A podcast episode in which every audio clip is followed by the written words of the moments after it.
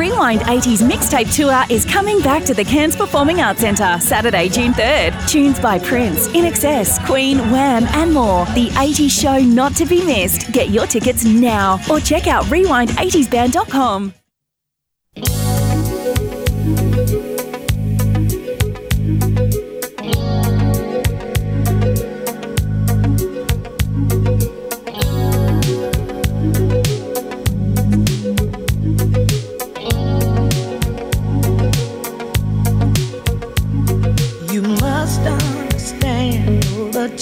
of your hand makes my pulse react.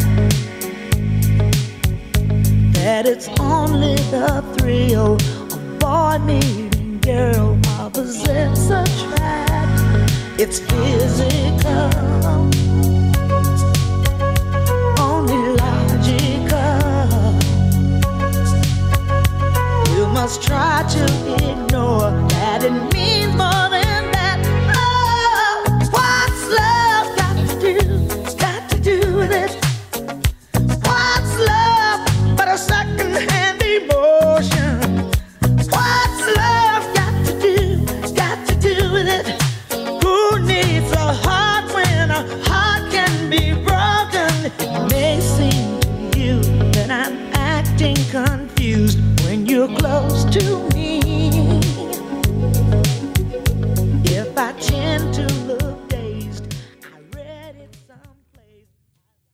Hello there. Hey, hey, how you going, guys? Oh, look, it's a sad day. Yesterday it was a sad day. Yeah, sort of bit of bit of a kick in the guts. It's sort of we were kind of kind of expecting it, but hmm. still a surprise when we heard that Tina had passed away, guys. So we're going to do a show to celebrate her life tonight. But before we start, I'm Sammy from the 80s montage. And I'm Jay from the 80s montage. And if John Blackman hasn't introduced us again, you know who we are. Um, Cairns off the bat. One more week, guys. Let's get your tickets. It's looking really healthy at Cairns. But you've got one week to get your tickets, and then we're flying in on Friday night. We're going to do some new songs as well, which we're very Oh, excited yes, about. we have. We have. So Maddie and I have been, uh, we're doing INXS, Burn For You, and we've been, there's, there's a loop that runs through it that Maddie's been editing up, which sounds amazing. So that's exciting. Some new songs, bit of Johnny Farnham as well. I can't wait to do Johnny again. Johnny Farnham. Well, yeah, he doesn't like Johnny, but John Farnham. Yeah, look, let's talk about beautiful Tina. It was sad, but can I tell you, I think she lived a million lifetimes in this life. God, yeah, absolutely. She she You was know? just such a tough chick, and I mean, she she sort of um, she almost sort of outgrew her time, like in, in the way that Yeah. she she didn't just outgrow. Um, I, I guess the, the the cultural stereotypes. She didn't just outgrow uh, the the gender stereotypes. She she was sort of grew outgrew everything. She she's transcended all of those kind of boundaries because she was such a strong strong chick. She was. And also uh, a Buddhist. So she believes in reincarnation. Yeah, and she loved her. I think Buddhism was the thing that kept her alive because of the crap she went through in her early life. Like, I don't think her mum was great to her either. It wasn't just the obvious Ike, it was the mum was a little bit weird, didn't really believe in her talent. And everyone's seen the Tina Turner movie, and it was pretty spot on in a lot of sections. But I just feel like I reckon she's on some plane. I mean, as much as missing her husband, she would be on another plane just going, Oh, I'm so happy to be here. You know, that sounds bizarre. But I guess it's the, the the sort of payoff, isn't it, with with Mm. her death? Is that like even though she had such a challenging life, she had a happy ending. she did. She ma- did. You know, married married to a man that she loved in Switzerland, which she loved.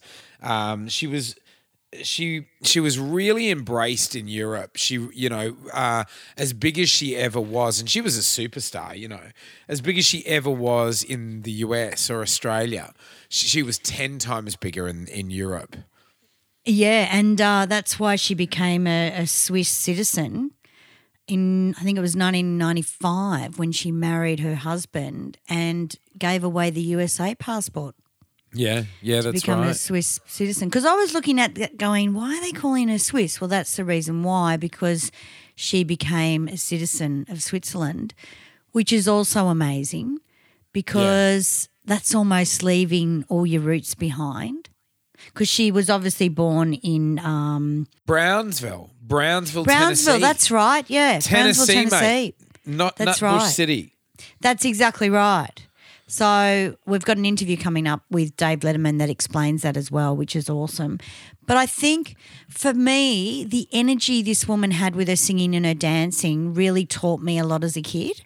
Like Yeah, I remember yeah. looking at her because it wasn't choreographed movements like Madonna where she would get choreography done. It was just ad libbing on the spot. And I found that a lot more interesting Yeah, for an artist to just be rocking the microphone and doing the dance steps and and just really powerful. She did do choreography with the two girls behind her, and that was incredible.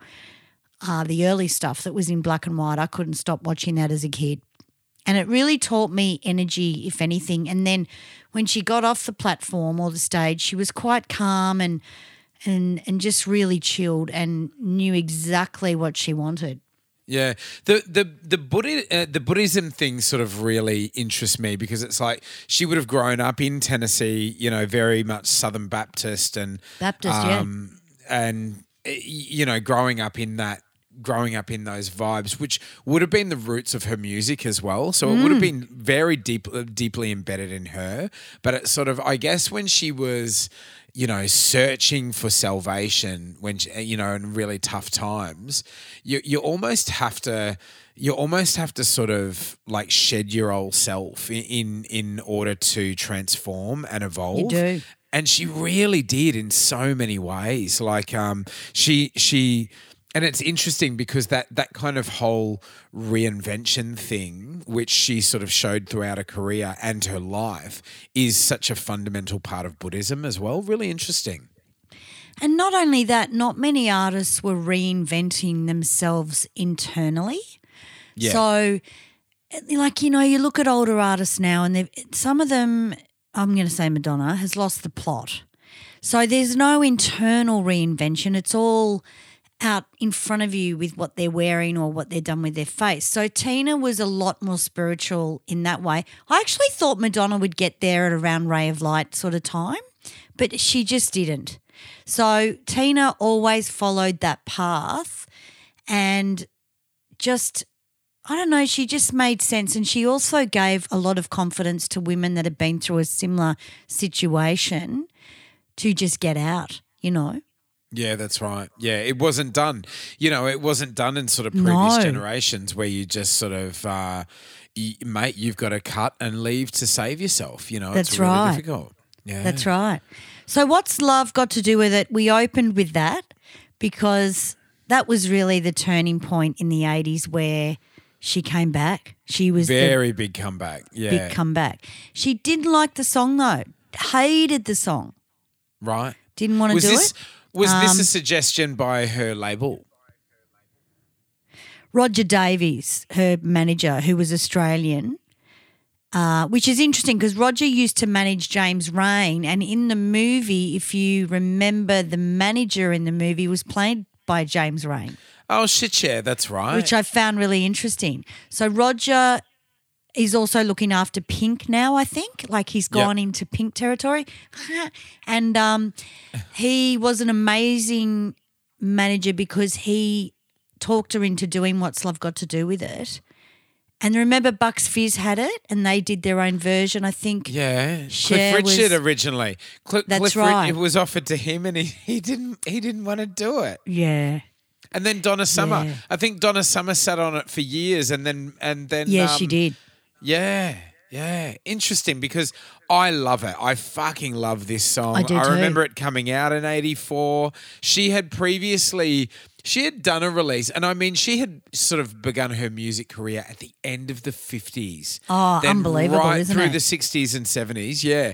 Right through the 60s and 70s and then like she you know she had this renaissance in the 80s which was really profound because just the way that they marketed her was really interesting. They didn't try. I remember, you know, they didn't try to make out that she was like 25. You know, yeah, like Yeah, this I young totally hot agree. thing. Yeah. They, they were calling her the grandmother of rock and all of Yeah. this, and and uh, you know, she, but she just looked fucking fantastic. She Oh, just she had did.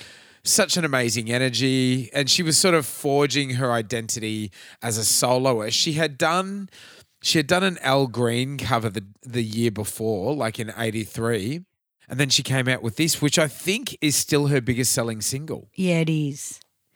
So Oh, it was written by Graham Lyle and Terry Britten. We've talked about it before as songs on one of the episodes where songs that you didn't rel you didn't know that were covers, and we played the Bucks Fizz one. I think we opened the show with that. That's a great episode as well. yeah So she was 44 years of age when she released What's Love Got to Do with It. As kids, though, I didn't care. I thought she looked amazing. no yeah that's right I think the world got worse as we went along, you know? yeah definitely And uh, we saw Tina come through, and, and the video clip was gorgeous. She had the fantastic, she'd cut all her hair, remember? And put the blonde tips in. And she was just in a denim jacket and red lipstick, and, you know, I think it was a little black skirt and some heels, and just rocked it because she always had a banging pair of legs.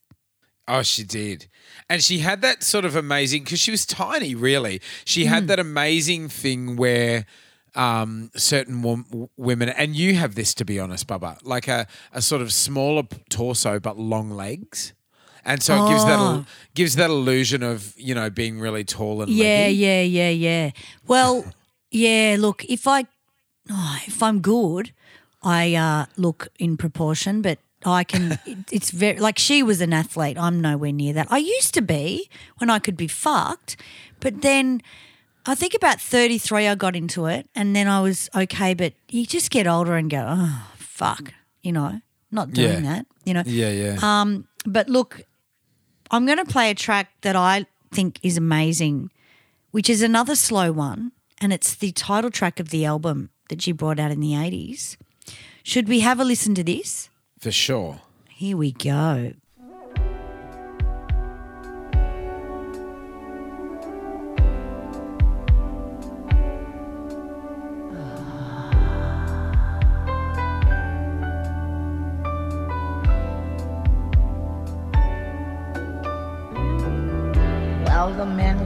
These places, and the men are all the same.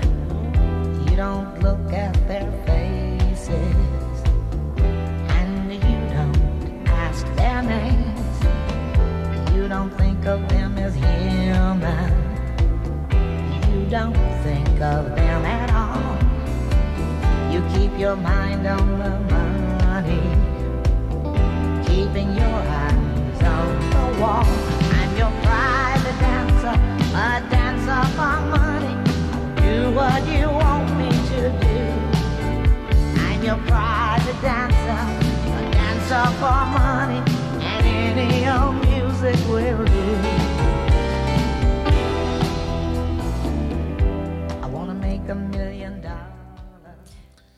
Amazing.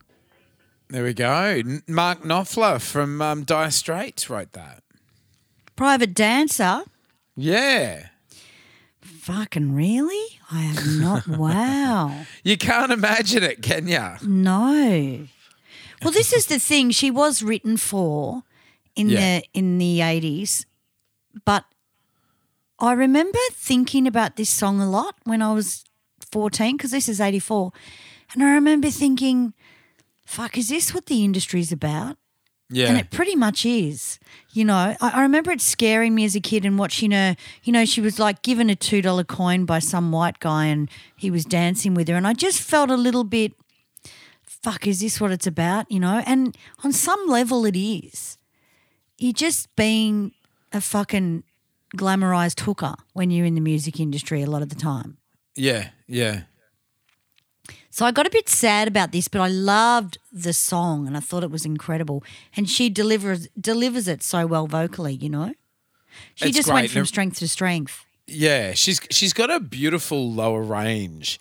Um, it just sounds like she's sort of you know, Amazing. traveled a million miles, and you know she like beautiful sort of sort of storytelling energy. And Oh um, yeah.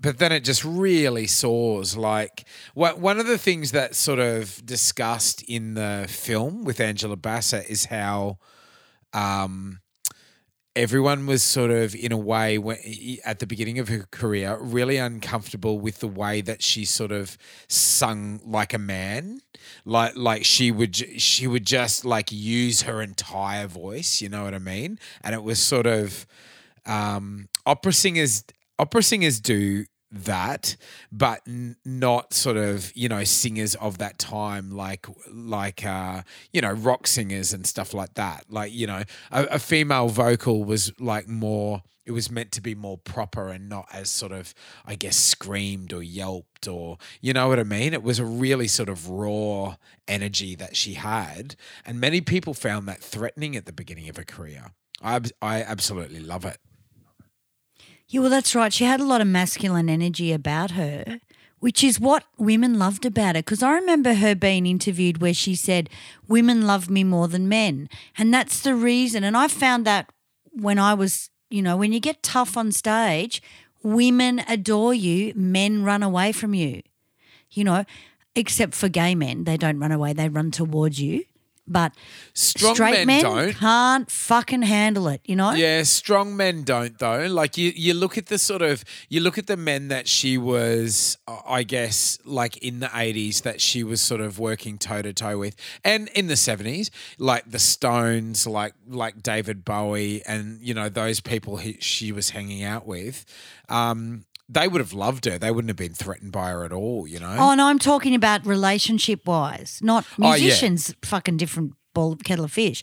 Yeah. But um, with women on stage being so strong, it, I mean, you fucking saw me at the spot going through men like no tomorrow. You know, yeah. because it was just too full on for yeah. them. Yeah. And with men though on stage, chicks just don't care. They just throw themselves at the guys. But she did say that women found her more attractive than men did. And I've heard Yeah. that from Chris, Chrissy Amphlett and a lot of other female artists. So the energy that came off her was very masculine and something we hadn't seen before. You're right. So it was something that wasn't feminine, but it was. And then it was a mature woman. She just had everything. Yeah, yeah, just um, v- very empowered femininity. Like it was amazing, and it's funny. Sort of, you know, we mentioned this about relationships because like men sort of see, I don't know, men see women within a relationship as a conquest a lot of the time. It's y- y- if you sort of flip the roles and think of a man being a conquest of a, a woman's, that's really fucked mentality. You know what I mean? and and so that that whole conquest nar- narrative is. Um, but yeah, I, I really saw it, especially like with you, um, where you know you were the like you were you were the most powerful chick in the room kind of thing, and guys would sort of get drawn to you because they thought if we can conquer her, it's like I've conquered the alpha female, and but they'd sort of get close to you, and and it'd be too much. Too you know what. I mean? It was Yeah. really interesting, really Yeah. interesting. It was. And you got to understand that's not just saying that this is what I do. I grew up in a time watching people like Tina Turner and a lot of artists that you had to be a triple threat. You couldn't Yeah. just stand there and sing. Like Yeah. a lot of people just stand there and sing. And I understood that that's what you needed to do Yeah, that you had to get up there and entertain. It wasn't just about standing there like they do on Australian Idol or whatever you're watching and singing. They, they. I mean, I like performers. I don't like um, like you wouldn't say Cyndi Lauper is a beautiful voice. She's fucking incredible as a performer. And if you can see the voice in that, most people miss that though, you know, unless it sounds fucking perfect. But I don't like that, you know? No, I don't either. It's boring. Very boring. So I uh, loved that. But someone called her the king and the queen of pop.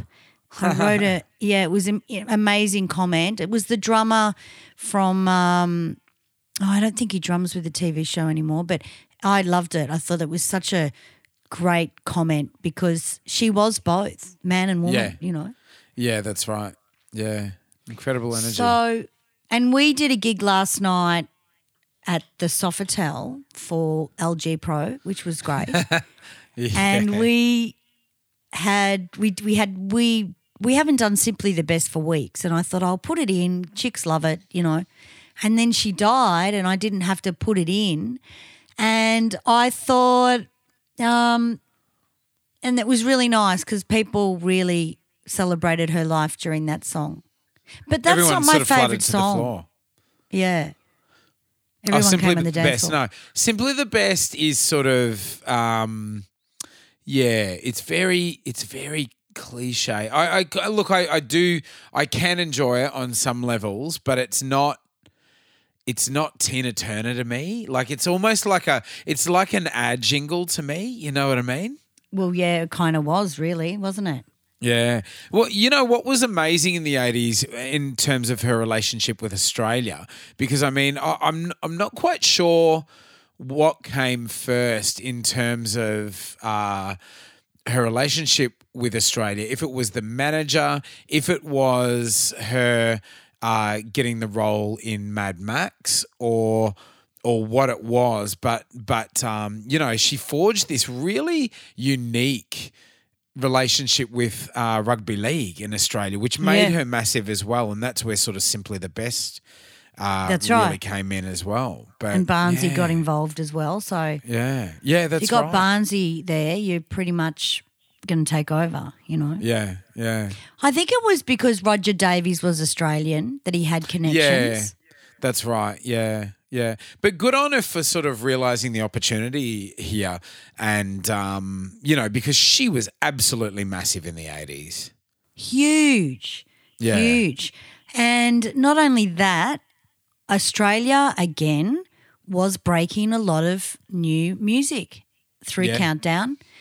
And that was, she came out and did Countdown and she was with Molly. I mean, Molly really did a lot for the Australian and the world when it came to launching new artists because Australia would, we just love music. We've talked about this before where we will go to a concert, we'll go and see bands. But the thing we were looking at last night is our set list for Rewind 80s is starting to look a little bit like people that aren't on the planet anymore. You know? Yeah, we just do dead people now. Yeah, and it's really horrible because we're not producing quality artists to keep up with this stuff. Yeah, yeah. There'll never be another Tina Turner. There'll never be another Prince. There'll never be another Madonna, to be honest with you. You know Never what I mean? Like people. Whitney. You know, um, there will exactly. never be another Whitney Houston. You know. No, because there's no record companies and people that go out and look for these really talented people. They're not going to gigs. They are, they are not Nah. going to gigs. This Nah. is where and and and so therefore, why the fuck would you be focusing on gigging if you were an up and coming artist? You would just be focusing on recording. You know and what that's I mean? the truth. I mean, I remember thinking that's how it worked. You Yeah. went out and did a show and someone saw you and then they went, wow, we want to sign you, you know? yeah. And a lot of that did happen, I guess, like, at, you know, Whitney with Clive Davis, blah, blah, blah. And I just think the industry failed artists. It just, they became a boys' club and you just got signed if you sucked someone's dick. It wasn't about the music, you know? Yeah, Or, or how good you were, because there'd be a lot of people in the industry that I know of that deserve that kind of credit that would be successful, you know? yeah, yeah, yeah. Now, what's this next song we've got? I don't know this one. Oh, oh, yes, you do, honey. I've just shortened it. That's all. Oh, oh, okay, all right. Oh, yeah. Yeah, I just shortened it because because on the podcast machine you can't write the whole track, so I just yeah. I'm being really Yeah. lazy. That's all I no, mean. no, no, no. This I'm excited now because I was like, oh, I right, love this, this, really track. cool. Here we go.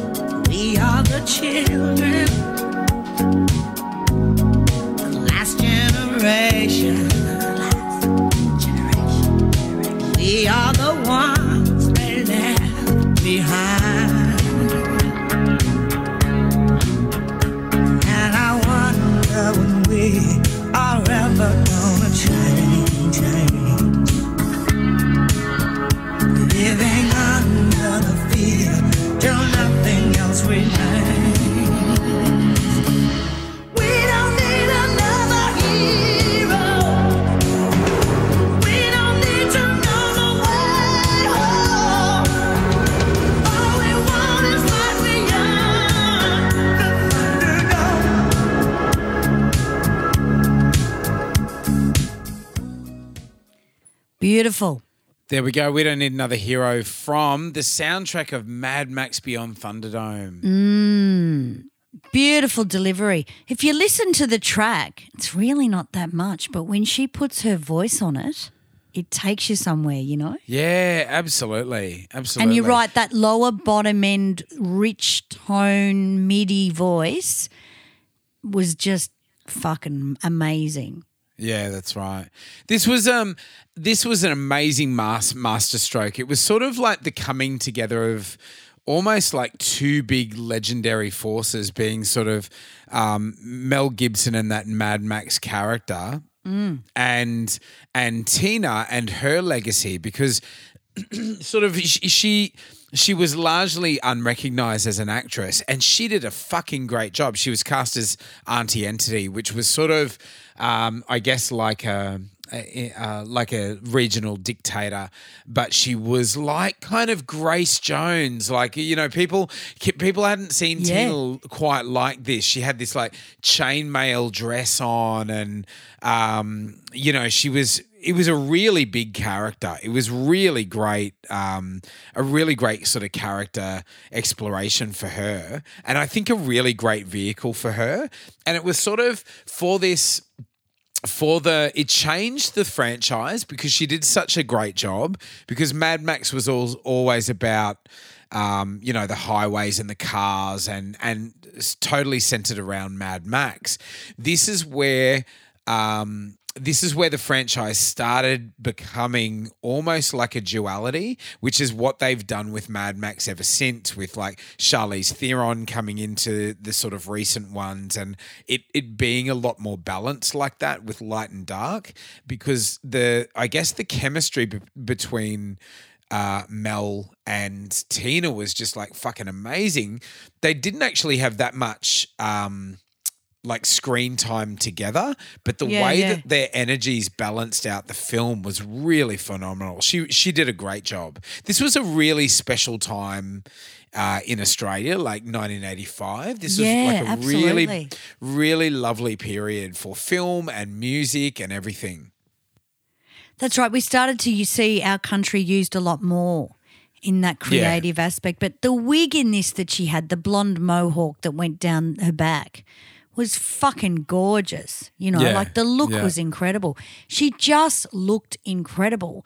And no one questioned her age. No one gave a shit. And, you know, she defeated a lot of the shit that she went through, you know, with Ike. And it just the songs, it was like they picked the songs for her to to help because she would drive the songs obviously with her voice, but she'd also experienced a lot of this stuff Yeah. and that kind of underdog, you know, we've won, you know, we're going to win, you know, and um, I find that really interesting that they put her in that limelight because a lot of artists don't like playing the. It's not a victim or it's not someone that's weaker, but they just don't like being vulnerable. You know what I mean? Yeah. And yeah. and and I think that was just the beautiful thing about her. You know?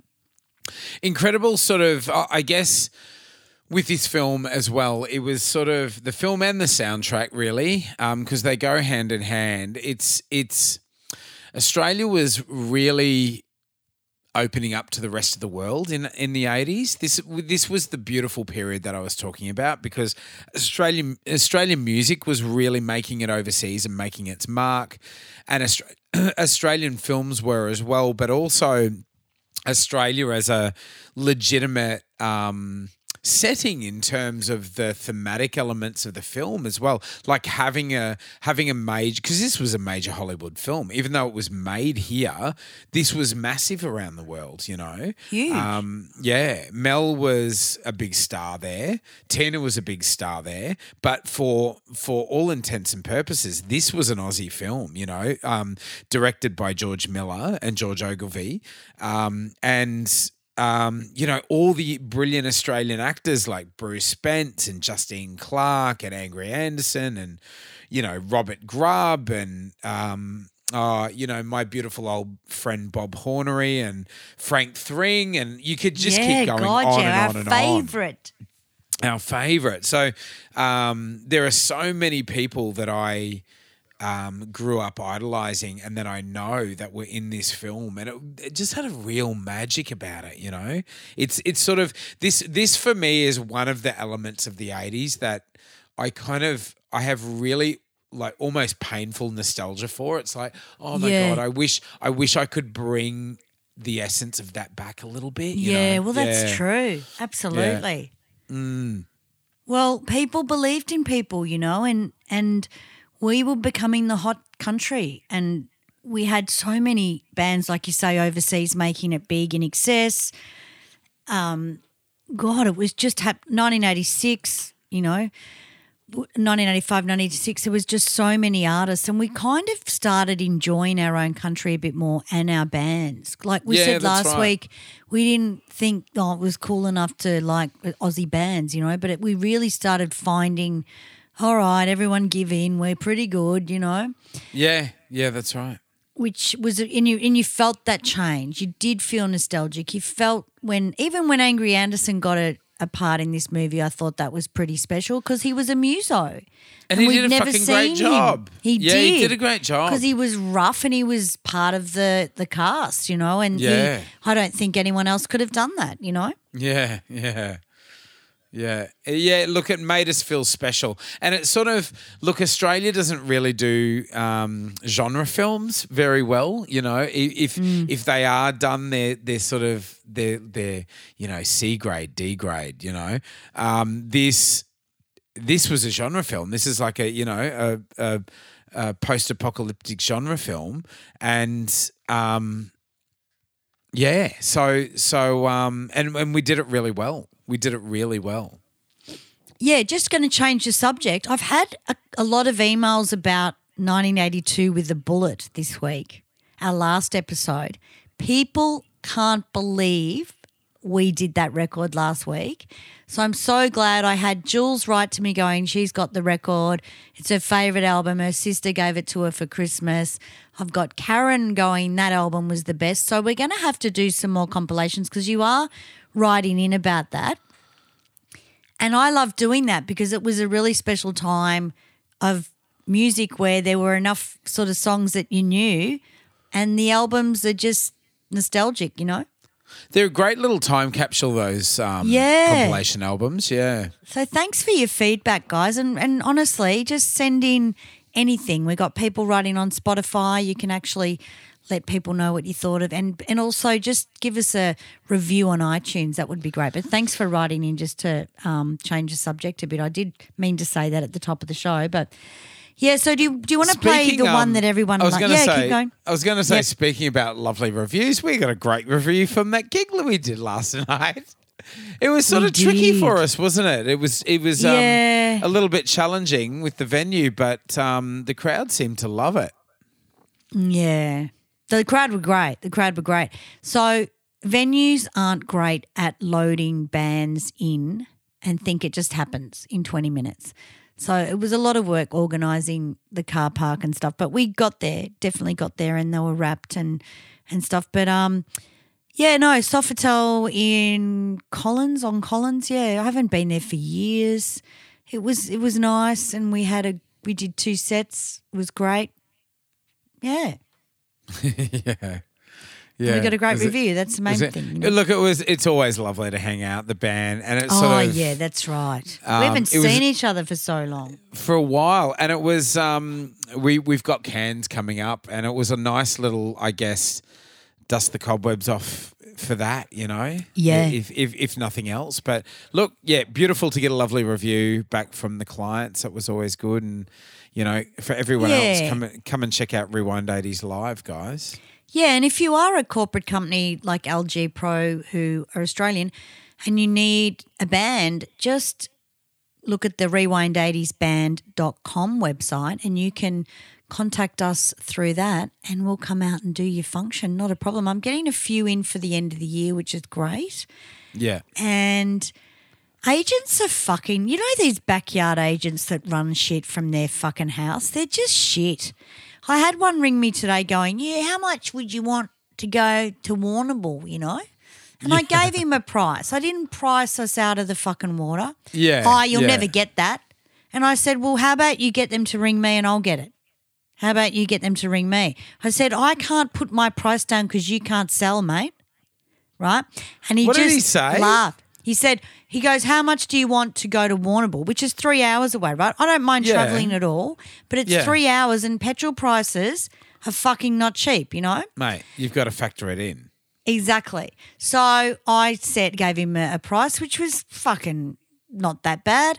And he went, Oh, you'll never get that. And I'm like, Well, why do you even ask? You know? Yeah, it's like, well, okay, you're not going to get us to Warrnambool. It's as cheap. It's as simple I don't want to do, You know? I don't want to go, mate. You know? But but what We've do you owe them? shit. You're not going to rip yourself off to to just you know. Where you can make that money in Melbourne if you want us down there. That's, That's how much exactly it is, right. mate. You know. Yeah, Yeah. They're, they're just not fucking. I mean, yeah, I do like, love Warrnambool. I've played there heaps um, in Yeah. the past. Yeah. Um, it's a it's a great it's a great area. Um, Yeah. and um, yeah, it's just difficult. It's just difficult with wide open spaces, you know, and it's it's hard for us because like sometimes it becomes almost easier to get a flight to another state than it is Yeah. to sort of drive It out. is. Yeah. three and a half hours. Yeah, yeah. Absolutely. Is because uh, I guess you don't have to drive three and a half hours. You get on a plane and sit on your ass and eat plain food and then get off, you know? Yeah. Now we better play the track that everyone loves. Simply the best. That's right. And this has been her legacy track, but um, I think what's love got to do with it is more of legacy. Ironically, it's not simply the best, you know? That's what we're basically saying. No, it's not simply the best. I think, you know, yeah, we do it, but it's I don't know. I'm I'm not a fan to be honest. and you know and- it, it, it's actually um w- was this um was this actually a cover was simply the Possibly. best a cover possibly I don't know. I when I heard it, I liked the video, but I just didn't think it was anything special at all. yeah Which everyone's going to disagree with, but that's cool. But I just I don't follow songs that everyone like that chick that wanted Jesse's girl, and I told her, oh yeah, shut up, we'll do it. You know, I love, I like Jesse's girl, but I don't need you to remind me to fucking play it because we do it anyway. You know what I mean? Because we have to. You know what I mean? yeah But Jesse's girl doesn't. You know, a lot of bands think they're cool and they go, fucking dude, 600,000 versions of Jesse's girl. It's like, mate, you're not making any fu- You're not getting enough gigs if you think you can get away with that. Yeah. You know. Now, you know what? This was a cover. So Bonnie Tyler released it first. Wow. In 1988. Um, Wow. And it did okay, but Tina released it the following year and it just exploded. Yeah, it, it exploded in 1989. This was a really big period as well. And this is sort of like linked up with the sort of NRL, the rugby league campaign. That's Um, right. and- yeah. And it was huge for her here. All right, let's have a listen to this baby.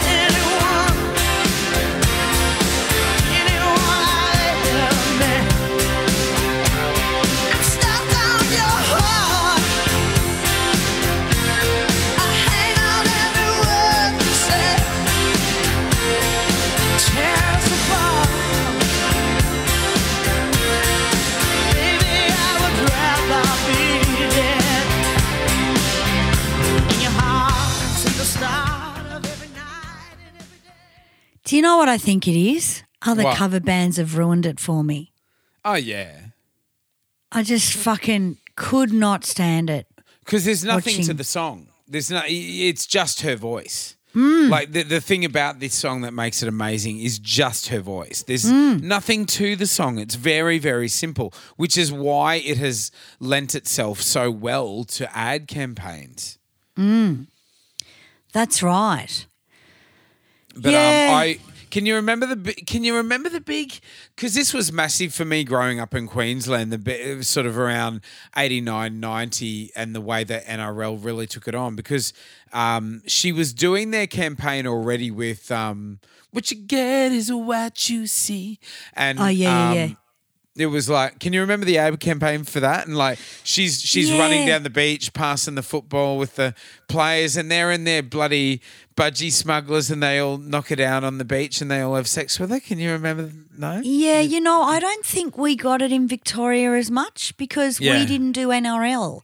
So you would have got it in Cairns for Ah. sure. And and New South Wales as well. it would That's have been right. But I, I think we were more well, VFL in these years. Oh yeah, absolutely. And uh, I don't think it really took off here in Victoria, that whole NRL promotion. I think they just didn't worry about it, you know? Yeah, it's it's funny because these were the years when um, Australia really started linking up. Like the states, you know, there w- did there was becoming a really big sense of nationalism. Like Australia was becoming um, a, a country, like a nation, rather than like a group of states. And um, you know, it, it sort of, it really, it happens sort of around the bicentennial and beyond. But but um, yeah, if I mean, if you were living in New South Wales or Queensland, all you knew was rugby league, and That's sort right. of you knew you knew of VFL. You definitely did, but it was like basketball. You know what I mean? It's yeah, like, that's right. Oh yeah, mm. I know it's there, but it's like not. It's not what I wake up to and go to sleep to. You know, which was rugby league in in those states. But Yeah, this was huge. This campaign was huge, and she did, as you say, she was invited down here to play the the premiership. She did like the halftime show, which was massive, um, and I I still firmly believe that NRL do do the better halftime shows over over um Oh yeah. yeah AFL. yeah. Yeah, yeah. AFL sort of getting it right, but not as consistently.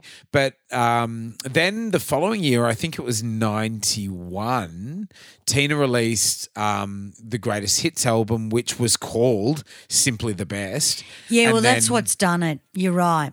Yeah, yeah. Mm. And then um, she released uh, the duet with Barnesy, I think, in that same year. Yeah. Yeah, that's right. So we're going to play a commercial because I found this commercial and I'd forgotten all about it, to be honest with you. But interesting commercial. Here we go.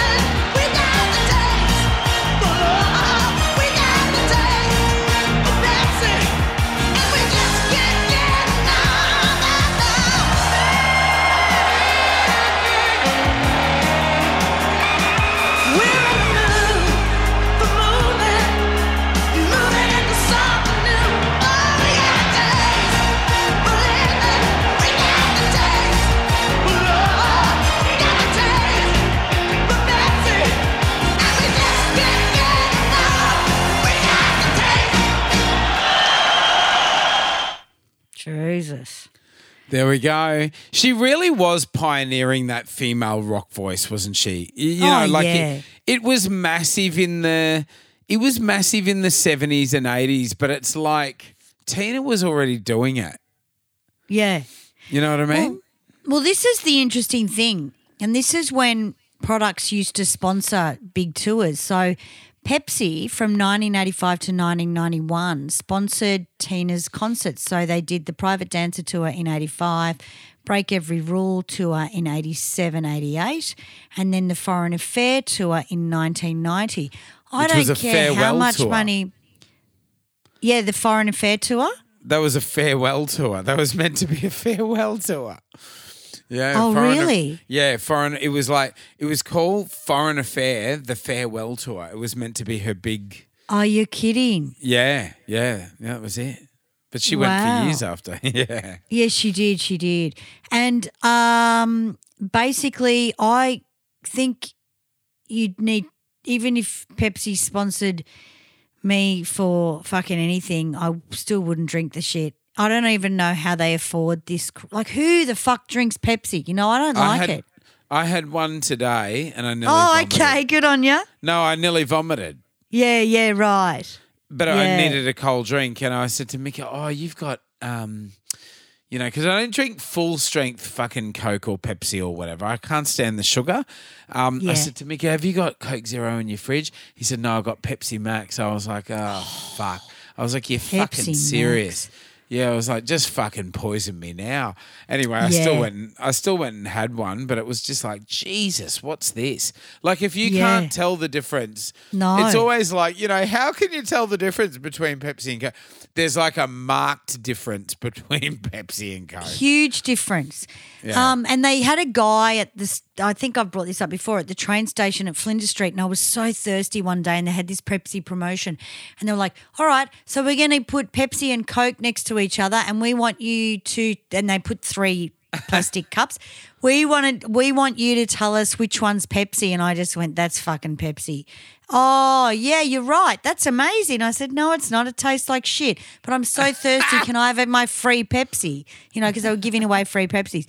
It just tastes like fucking fake sugar or something. I don't know what Mate, it is. And it it's tastes horrible. like fuck. I'm I'm not joking.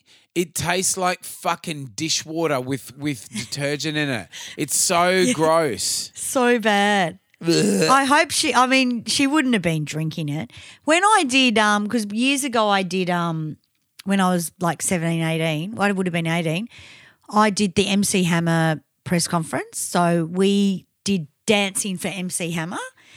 And uh, they were sponsored by Pepsi. So we had to fucking drink it at this press conference because Yeah, he was fully sponsored by Pepsi. Because and it was a street shit kid. and You would have drunk anything. That's right. I was a street kid. That's when they called us a street kid on the news, and my mum was mortified. And I was like, Mum, they can call me whatever they want.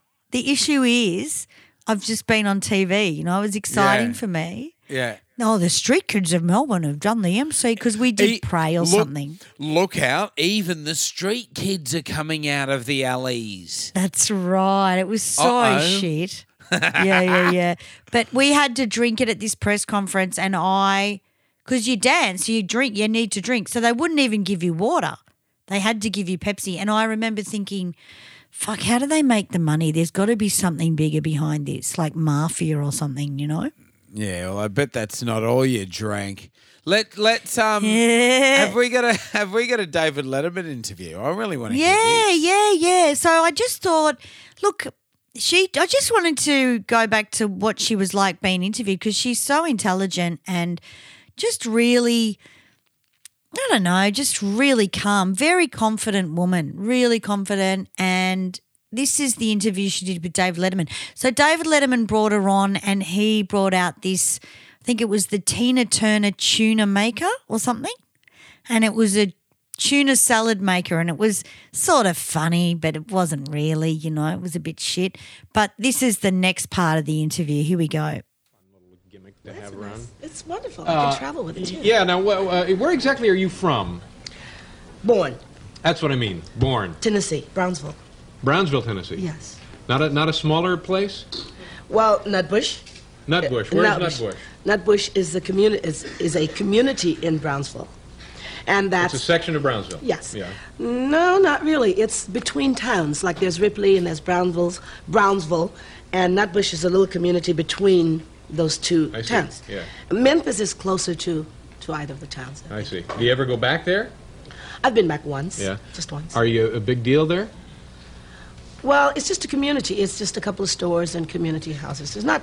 There's nothing to go back to, really. You know? I see. I see. It's not a town, you know. yeah.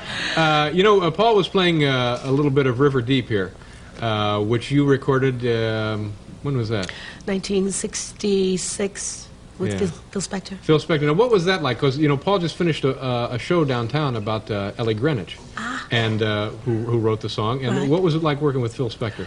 Well, it was my first time working with a producer because I had done basically, you know, all my productions, and. Um, the first day was the, the fun part was the first day he was living in this like a mansion Where is this? Here on the This is in. Beverly Hills. Uh-huh, out west. and I, I went into uh, there was a buzzer to let me in, and there was a, a mockingbird that said hello, and I was like, and I went and I sat. A in mockingbird, an actual bird? Yes, Yeah. he just he just sort of greeted me, and after sitting there for about maybe ten minutes, here comes Phil down the steps. There's no one in the house. It was real strange, and immediately he went to the piano and started playing, and and there was no conversation. It was real strange for the first three days, just checking for keys, and then Uh-huh. Finally. mean you'd go there and watch Phil play the piano, and that was No, he was just getting keys. There was no conversation of hello and you know just Yeah. just. I was totally uncomfortable. As a matter of fact, I was a bit afraid because there was no one in this huge Well, house. the bird. That's probably what the, bird. is for. don't talk to Phil. You talk to I the don't bird. talk to the bird. No. right. Well, then after that, then we started working on the song "Rivers Deep Mountains High," and he didn't want me to improvise at all. He just wanted just the melody, Uh-huh. which is great for me for the first time because I had never, I'd always been ad libbing and delivering and screaming, and it was finally the first song that I got to s- just sing, and uh, it was an experience. It was. when- when it- there you go There you go. I love I love listening to that because she's sort of she's so strong within that interview and she sort Yeah. of Dave Dave tries to sort of I don't know. I I I really uncomfortable with Dave Dave Letterman from that from the eighties. yeah he is very Um, it's re- uncomfortable really quite misogynistic, like with his female yes guests, you know. oh totally Um, and she she d- is not taking it from him. She sort of corrects him and puts him in his, his place, and I, I really love it. I, I love it. Oh, do you just watch him play piano, do you? And he's like, she's like, no, he's working out keys, you know? Yeah, yeah. But he wouldn't understand that. And he's looking for a funny break, and she Well, wasn't giving him the funny break, you know? He's looking for the sort of tits and ass element of having a female guest on there, and it's like, well, yeah, Mm. there's there's a lot more to her than that, you fuckhead, you know? yeah, Yeah, yeah, that's right. Mm. But cute though, like she was very good being interviewed, and and obviously she was uh, really close to David Bowie, and incredible artists that you know the Rolling Stones. I saw um, one of the Stones put up something about Tina Turner, so everyone's really heartbroken about this. But what a legacy to leave! If you I think with her life, she really did it all. And there wasn't much left, really, was there? Yeah, no, that's right. She sort of it, it it's amazing because she sort of she she found herself through becoming um like a s- singer and dancer, you know what I mean? Like she That's found right. she almost found salvation and found freedom through w- the hard work that she did as a singer and dancer and um, she was able to yeah she was able to free herself from from so many things and it just sort of she would have seen the world you know like she she would have seen the world as a singer and dancer and then just thought to herself like no what do i what do i actually want to do with my life like you know um she was just such an evolved soul and um, I, th- I think it would have been really incredible getting to know her in the later stages of her life. Yeah. I also think that she was quite tortured by her own career when Ike was in it as well. Yeah. I think she was, because of the abuse, she almost went off performing because it reminded her of the abuse she copped with Ike. Yeah. So, and again, you've got to get over that fear. Yeah. Even though you're really good at doing it, you've had this abusive relationship with this guy that's just hammered you down yeah. for how many long years that you don't want to know about that part of yourself anymore. So I think a lot of the work with the Buddhism stuff would have been to get connected back to that talent because there are a lot of women, and I've seen this, and men and men that will partner with people that are fucking shithouse. Like not great musos. I mean, Ike was all right, whatever, yeah? Yeah. But they're just not great people. They're not great musos because they don't have the self esteem within themselves to think, I don't need this fuckwit. yeah. I actually think I'm someone else and better with this person. And I think that's a really bad trap to get into. So then when you get out of that, you've actually got to become really confident within yourself again and get up there. And I've seen a lot of male artists and performers their wives or their girlfriends beat them down and call them shit and whatever. It takes another person to get you feeling good about themselves. So I think that Buddhism was really important to her music industry and her a- as a performer, you know. yeah. I think she yeah. was very wounded by those years and I don't think it was that hard for her to give it up. That's what I'm saying. Yeah. You know what I mean? yeah, that's right. As right. soon as she got too old, was not interested in it anymore. You know? No, that's right. Yeah, not not sort of um not wanting to be put under that kind of scrutiny. She would have been really bored with like fuckwit promotion as well, I imagine. Um it would have just been rubbish to her. She would she just would have would, wouldn't have wanted to do it again. Yeah, I, I just oh look, she she to get into the eighties, I think she did so much work on herself because you almost want to give something up if you don't have great memories to go by, you know. Yeah, yeah. So uh, Anna Mae Bullock, November twenty sixth, nineteen thirty nine. And obviously, she died May the 24th, 2023. We've had a few people die this month, which isn't a good thing. And her biggest biggest single, I think, would have been "What's Love Got to Do with It." She's a Sagittarian. She had an MC in Taurus. Taurus is all about the throat, so that's where she was heading, all about the voice. Um, very Leo. She her ascendant is in Leo, and an ascendant is how people perceive you before they know who you are. So the big mane of hair is very Leo. Everything before you meet her, uh, she's a big like a, she looks like a lion. She looks like a Leo, and she's Yeah. she's out there, you know. And her Yeah, Mars right. was in Leo, so that's how she went out into the world. So she, when you see her on stage, there was a total different energy on stage to when you would probably sit down with her with the moon in Gemini. She'd just probably like to talk about different situations in life, and she would be a really big talker. You know? yeah, yeah, And a Jupiter is in Taurus. Now, Jupiter is all about, ah, that's interesting. Jupiter's in Taurus now. That's very interesting. So she, her Jupiter was um, coming back into full circle, which is really interesting. Jupiter is how you make your money, what you love about the world. You, your food. She would have loved food, singing, blah blah blah. So uh, she was full of Taurian and, and Leo energy, which you do Yeah. see if you look at it. oh, in that 100 thing. percent. Yeah, absolutely. And I think she would have been an amazing mother. And I think when her son died, I think that would have been really tough on her as well. Oh yeah, God yeah, God yeah, yeah. Really But difficult. yeah, so we just wanted to touch on a few things.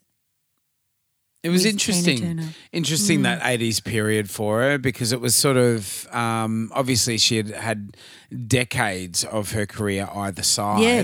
but um, the '80s was just like when everybody like really, really appreciated her, and she just did some phenomenal things and really sort of ce- cemented her legendary status. Yeah, if you have a look at that Pep- Pepsi commercial, the amount of extras in that commercial, it's almost like a concert where they come out and her little mate on the fucking saxophones there, his little sexy freaking, you know, Yeah, guy, what's his name? He's in the video. God, he's camp, isn't he? He's just too much for me. I can't do him. Anyway, Yeah. he's swinging around his sax and he's in the video, and they've got a big logo of Pepsi on the stage. And then she comes out and sings the ad, and the ad would have cost them a fortune. It's Yeah. just full of people at this concert, and the concert's fully rigged up. But you know, you're looking at times now where you couldn't CGI anything. yeah, And uh, Pepsi, it was interesting because I don't think people sponsor concerts as much anymore. I think it's more, I don't hear of it that much, you know? You've really got to go out and do it yourself. Yeah, not a particularly good investment. You know, it's it's um that there are a lot of expenses, but Oh, um, God, yeah. They won't even take the risk anymore. yeah, no you know. way. Yeah, I think yeah. Pepsi needed her more than she needed Pepsi. She would have made Yeah. money at that those gigs. I think that would have been a deal. I'd love to know how much she was paid for her Pepsi commercial. Yeah, interesting. but I didn't really look it up. But yeah, interesting. There you go. Well, there's our episode, everyone. Tina Turner, Vale, you know, amazing career and amazing life, inspire, inspiring to so many singers around the world, um, African American, eh, you know, any any singers around the world. But um, incredible legacy and and uh, you know, beautiful memories that that Tina was involved with her music. So. Um, play them all this weekend, guys. Tina Turner, you know, um, River Deep, Mountain High, Proud Mary, Nutbush, whatever you want to do, you know, play them loud, get amongst it. That's right. And uh, I'm just going to mention pseudo echo dates if I can, just for people that are coming to pseudo echo dates because they're amazing. And you can come and see Nutbush done by pseudo echo, which is going to take on a lot more meaning now, isn't it? Like people are going to really enjoy that, you know? Yeah, And they enjoy right. it anyway, but it's going to take on such a big thing. But I'll just play the ad for the guys, the pseudo kids, the the echoes. Pseudo Echo Tour dates. Sydney, you're up next. Saturday, the 17th of June, Metro Theatre in Sydney. Friday, the 4th of August, Wendouree Performing Arts Centre, Ballarat. Saturday, the 5th of August, West Gippsland Arts Centre, Warragul. Friday, the 25th of August, The Gov in Adelaide. Are you listening, Echoes? Get your Pseudo Echo information and show dates at pseudoecho.net. See you soon. Woo!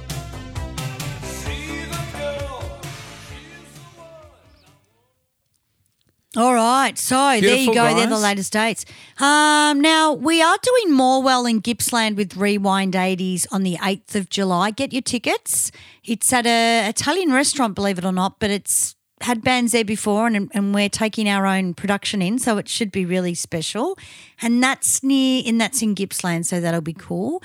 And then Albury's selling really well as well, which is the 18th of August. It's a little while away, but that's selling really well in Albury, which is the SS and A. And you can find any dates you want for Rewind 80s on rewind80sband.com. Beautiful guys. One more date that's very important. Today's date's National Sorry Day here in Australia, where we remember the stolen generation and we look forward to Reconciliation Week, where we sort of look back at past wrongs and move together as an awesome nation together in Australia. It's a very important date. If you don't know people overseas, very, very special to us. And um, guys thank you for um, thank you for all the me- I've, I've received a lot of messages this week from people that listen to the show and they've heard me sort of talk about um, different things related to this over the years. And it was really nice. I got one or uh, you know a couple of messages from from um, long-term listeners which was really beautiful. Um, didn't really expect it. Today i, I sort of led a, at i'm a teacher as you may know and i led a um, I led an event where there were like 2,000 people doing a reconciliation walk, and it was really exciting. So, yeah, good on you guys. Thank you. But How many um, hours did that go for today, babe? Uh, not not a lot of hours, but it was just the sort of like doing like it didn't it didn't go for too long. I didn't overcommit myself, but like really sort of wrangling 2000 people is a, a massive Yeah. deal and, and when you when you see them all in one room it's just like Yeah. oh my god i hope this works out but it did it was really beautiful and, and really positive so yeah that's awesome so um, special shout out to all our Indigenous listeners, guys, all around Australia. So good on you guys. And all our listeners around the world, all our subscribers, our Patreons, of course. Please, guys, like, share, rate, and review. Give us five stars and write us a little message in the comments. It's the best way of pushing this show up the charts. And hopefully, this week we'll chart again here in Australia. Now, can I just say on that subject, Australia is now our highest listener average. Aussies are back. Fantastic. Oh, Aussies, are back. And American is not second. Guess who's second? UK? Nah, Where? Singapore. Hey, Singapore, what's going Singapore. on there? I don't know. I love Singapore. yeah, well, it's Australia, Singapore, then the USA. Wow, that's And amazing. incredible. It's just recently changed. So Aussies, you're amazing for listening to us and and if you want to Patreon us, is that what it's probably not the right language, but it's patreon.com forward slash the 80s montage podcast. You can, you know, give us a tip or to keep the lights on, which is awesome. And if you enjoy the show, sponsor us. We sponsor a couple. Matty sponsors a lot of pay um a lot of podcasts. He does uh, Do Go On, and he also does the Little Dum Dum Club. He sponsors those two, and and uh, but yeah, good on you guys. I, I'm so I'm so hoping you look. We didn't really plan this episode much, but we've just I don't know. We've just had a look at some songs and talked about Tina. Yeah. But um, such a shame, you know. We're running out of these amazing artists, and we don't have the uh, industry to keep people going no, that's right. at that no. level anymore. So get out and see a gig. I'm going to a gig tomorrow night at the Ooh, Night where you Cat. going? Going to the Night Cat. It's sort of uh, like a um, like a big band hip hop R and B kind of thing. I really. It's been a while since I've seen a band live, apart from sort of us gigging, and I, I really want to sort of look at a different genre and something with a bit of a bigger band where there's a you know a few more instruments and like some horns and you know stuff stuff like that. And I, I love the Night Cat. I haven't been there for years. Fuck, I'd have to say for about twenty years. So um, Yeah. I'm gonna go go tomorrow night and take Mika. what is the name of the band? I can't even remember to tell you, but I will be there at the Night Cat if you want to come down and say hello, everyone. I think we're going to see the John Farnham movie. Oh, great! That'll be fantastic. We're going to see Farnsey. Yeah. Yeah. So I think we've already booked tickets, so we could go after it. I don't know, you know. Oh, Go after it, beautiful. but- We are. I'm, I've just got to do some stuff for Cairns and organise all that, and make sure that all the video clips and stuff are organised, and just so that everyone knows what they're doing front of house and stuff. But yeah, Cairns, get your tickets, guys. You're doing so well, and there is still more room, and we want to fill that second level. That would rock my world. If we could fill that second tier, that would be incredible. Oh, wouldn't it? It'd be amazing. It's a beautiful venue and, like, you know, great to see it full, of yeah, course. Cairns Performing Arts Centre, absolutely, it's beautiful. Be nice to sort of get get up there in the heat again. Very exciting. Um, Yeah. The gig I am going to tomorrow night is called Relax with Max. If anybody is interested, it's at Relax the with Max. yeah, the, at the Night Cat. Um, tickets are only fifteen. I think bucks, he owns the venue, dude. He owns the venue. Relax. Oh, Max, owns the venue. Yeah, yeah. I think he. Well, he did last time when I. Yeah, Relax with Max have been around for fucking eighty years. Oh yeah, absolutely. Yeah, yeah, yeah. But it's like a ten-piece band. Uh, Um, they are they are from Melbourne, but yeah, they've been around for, since the eighties. Yeah, yeah. yeah. So they used to do the ESPY. So there's a. The, I don't know if Ben, my friend Ben, plays saxophone in that. If he's Oh, yeah, still in the band, but um, yeah, yeah, yeah. So they're James Brown cover band. Yeah, yeah, great. Yeah, I think they're still James Brown. Yeah, They were huge in the 80s and the 90s. Like you'd go to the Espy to see Relax with Max. yeah. Interesting. And I think he brought the venue. They made a lot of money, that band, man. They were one of the really highly paid cover bands. Yeah. It was the first one to sort of do it, the Yeah. whole James Brown thing. Yeah, yeah. No, I can't wait. Uh, I'm really looking forward to Well, it. I'd love so. to hear about that. That's that's very 80s and 90s. Yeah, I know, isn't it? I was I was pumped when I saw it. I couldn't believe it. I was like, yeah, that'll be fun. I'll go to that. Yeah. yeah, God, good old Max. Yeah. Jesus. Well, there we go. Nice one, guys. Thank you Mm. very much. Enjoy your weekend. We will see you next week. Not sure what we're doing, but it'll be awesome. And if it's music mateys, Well, cool shit from the 80s. we're going to talk about it. Unreal.